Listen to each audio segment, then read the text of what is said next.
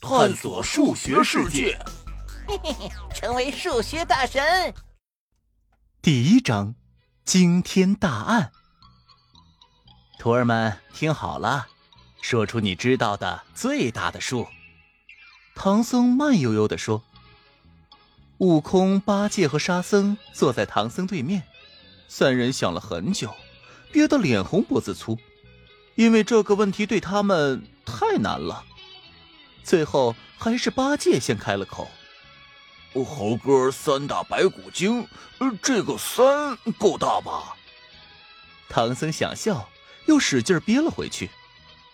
悟空皱着眉头，咬着牙：嗯，八戒的武器是九齿钉耙，这九够大吧？唐僧点点头：嗯，不错，你比他强点儿。九九，咱们去取经，不是正好经历了九九八十一难吗？沙僧突然拍了一下桌子，大声说道：这九九八十一要比九大吧？唐僧实在憋不住了，笑着说：这句话中最大的数就是八十一，八十一是比九大多了。好，你赢了。八戒扭过头，瞪着沙僧问：你是怎么想到的？沙僧扬起脖子，翻翻眼睛：我连着说了两次九，就顺嘴说出来了。八戒后悔的直吸鼻子：我怎么没想到呢？哎呀，我还会三十六变，这三十六肯定更大。呆子，你要这么说，我的筋斗云才大呢，能飞十万八千里。十万八千够大吧？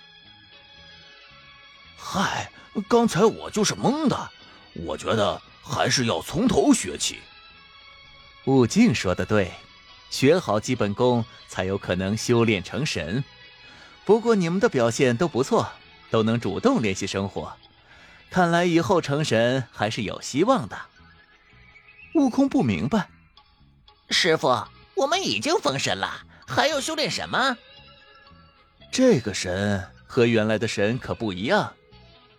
说到这里，小朋友们会问了，这唐僧师徒四人是在干什么呢？答案是唐僧在考三个徒弟呢。小朋友们肯定又会问了，为什么要考试？神仙也要考试吗？其实呢，这件事的起因全因为一个惊天大案。什么大案呢？且听我慢慢讲来。话说唐僧师徒四人在取经成功后被佛祖封赏，从此他们就留在仙界，过起了自由自在的神仙生活。仙界虽然无忧无虑，但唐僧依旧勤奋学习，还不断到人间帮助百姓。就这样，一千多年后，唐僧不但精通佛经，对人间的各种知识也了如指掌。这一天，唐僧正在屋中看书，突然听到门外有吵闹声，再一听，竟是八戒和悟空的声音：仙界里吃得好，师父肯定会胖。那可不一定，师父吃得少。转眼间，悟空、八戒和沙僧三人已经进了屋。唐僧放下书，满心欢喜：徒儿们，好久没见了。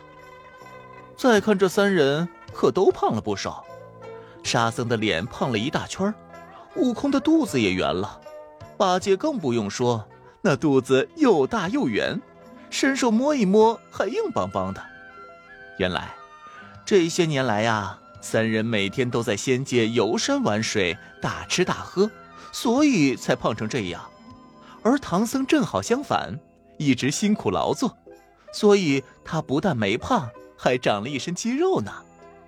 说完这些，唐僧又问：你们来找我有什么事吗？悟空挠挠头：哎，师父，有个事儿老大了，你看有办法吗？我们发现了妖精。妖精？不可能啊，仙界里怎么会有妖精？真的是啊，我们发现仙界里的神仙越来越少了，连我那个老冤家二郎神和哪吒也没影了，找不到人了。嗯，我也很长时间都没看到那玉皇大帝和太上老君了。等等，你们找不到人和妖精有什么关系啊？这可是人口失踪，是大案，连玉皇大帝都失踪了，就是惊天大案呐、啊！有句话说，事出反常必有妖，既然反常，肯定是有妖精在作怪。此时，唐僧已笑弯了腰，哈哈哈哈哈！好好好，我来给你们破案。